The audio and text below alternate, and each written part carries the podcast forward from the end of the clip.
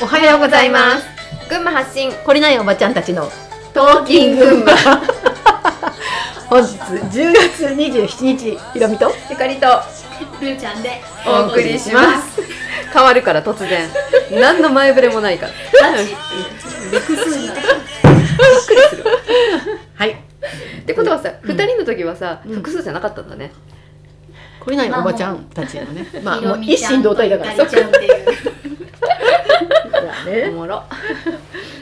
さてさて昨日のね、はい。昨日のね説明皆さん聞いていただけたかな、ちょっとよくわかもしんないけど。聞いてない人いたらあの昨日のから聞いてもらえると。昨日のから聞いてくださいね、でこのね、えっと今日はその分離するっていう最初の。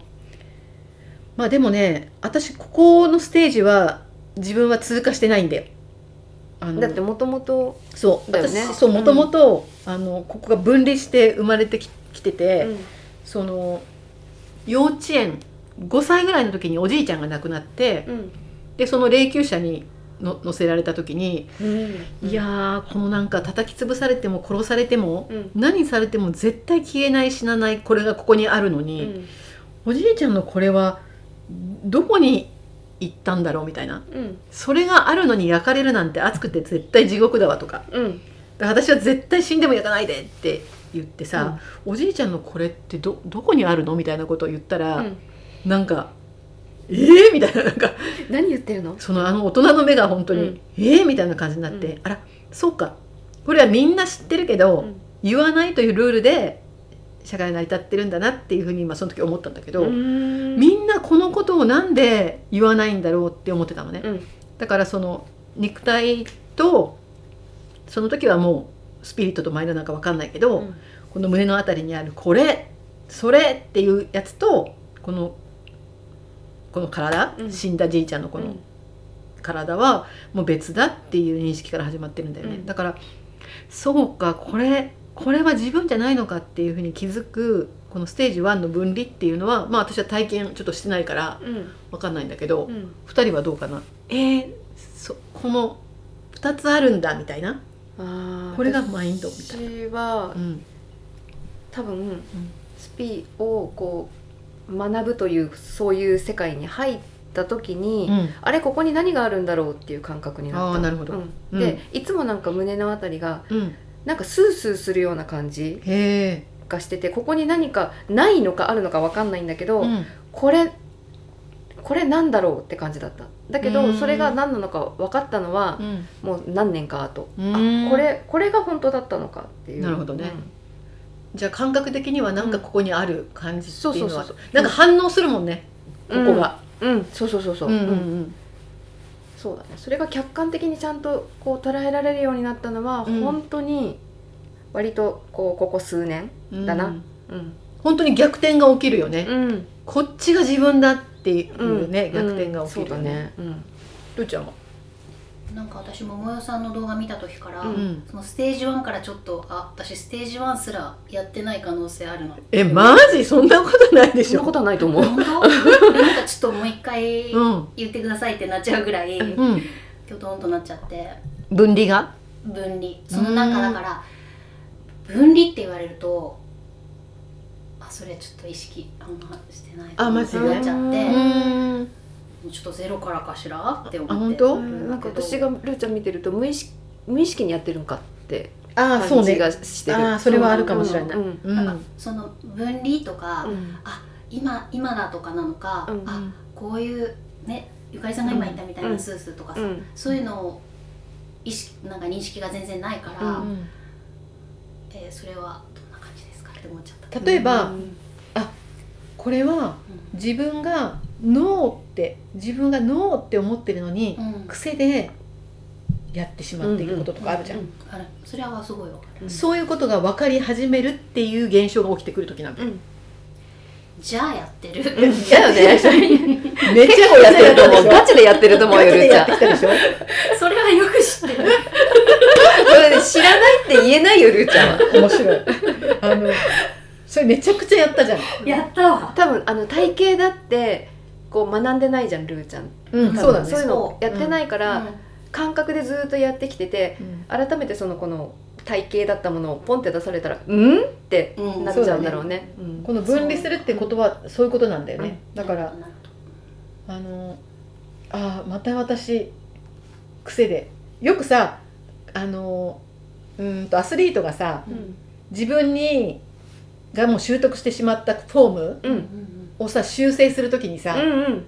自分がどうやって投げてるかっていうのをすごい意識しながら投げてあまたここ癖でこうやって投げているっていうさ、うんうんうん。えっ、と全力でプレーしている自分を客観的に見るみたいな感じのさ、うんうんあのそういうのに近いと思うんだけど、本当にいつもいつも自分を客観視してくれる存在っていうのがだんだんこう色濃く現れてくるみたいな感じ、うんうんうんこれさでもさうん。ちょっとうん。あのトリックトリッキーな気がするんだけど、うん。そのこうえっ、と客観的に捉えてうん、捉えるんだけど自由にさせとかなきゃじゃん。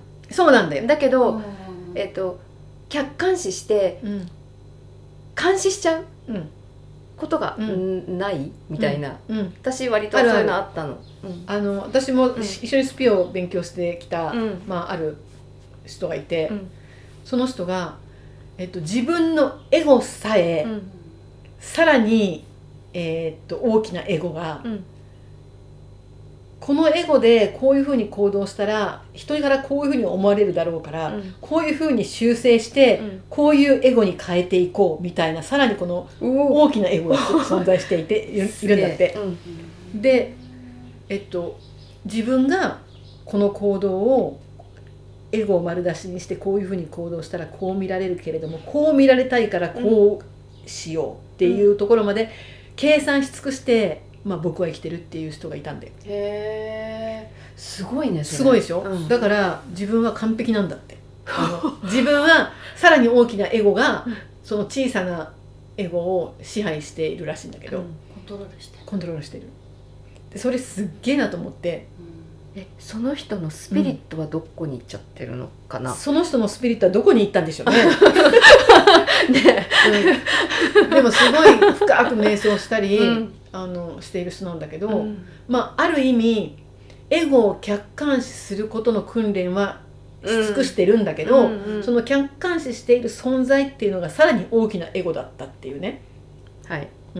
でもその大きなエゴを、えーっとそういうふうにしてるんだ僕って言ってるうん。その人は、えーっとさらに大きなマインドをモンスターマインドをスピリットが見ているわけだからうん。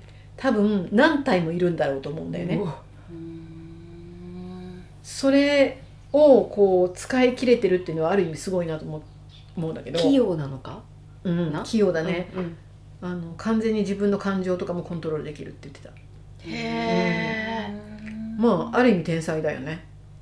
そえ？うでまあそうやってね、うんえっと、うん。このなんていうのかな。その最初の分離っていうのはさ、あれ？っていう気づきから始まるというかね、あの本当にこう無意識の意識を、まあ、もしこの分離が起きてない人がいるとしたら、うん。無意識の自分を意識してみるっていうのがすごい役立つと思うんだよ。うんあの私がこの1を起ここれから起こそうとしている人うん。にアドバイスするとしたらあのそういう時によく話す話なんだけど例えばスーパースーパーじゃないや、うん、と洋服屋さんに買い物に行きます。うん。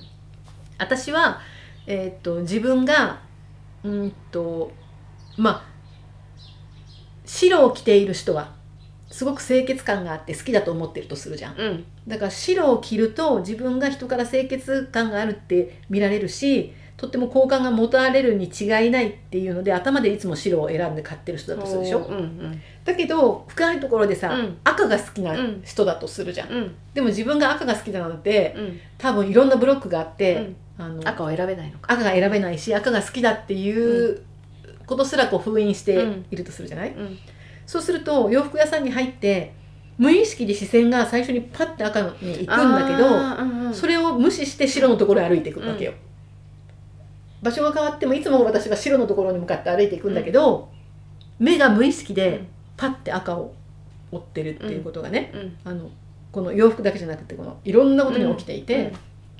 それを、えー、とその無意識で起きてることを、うん。意識のところに上げてくるっていううのをんやると、うん。ちょっとこの分離が起きやすいんだよね、うん。だからまず1を、えっとクリアしようと思ったら、うん。無意識の行動言動をうん。こう意識的に自分の話してる言葉を人が話してるように聞いてみるとか、うん。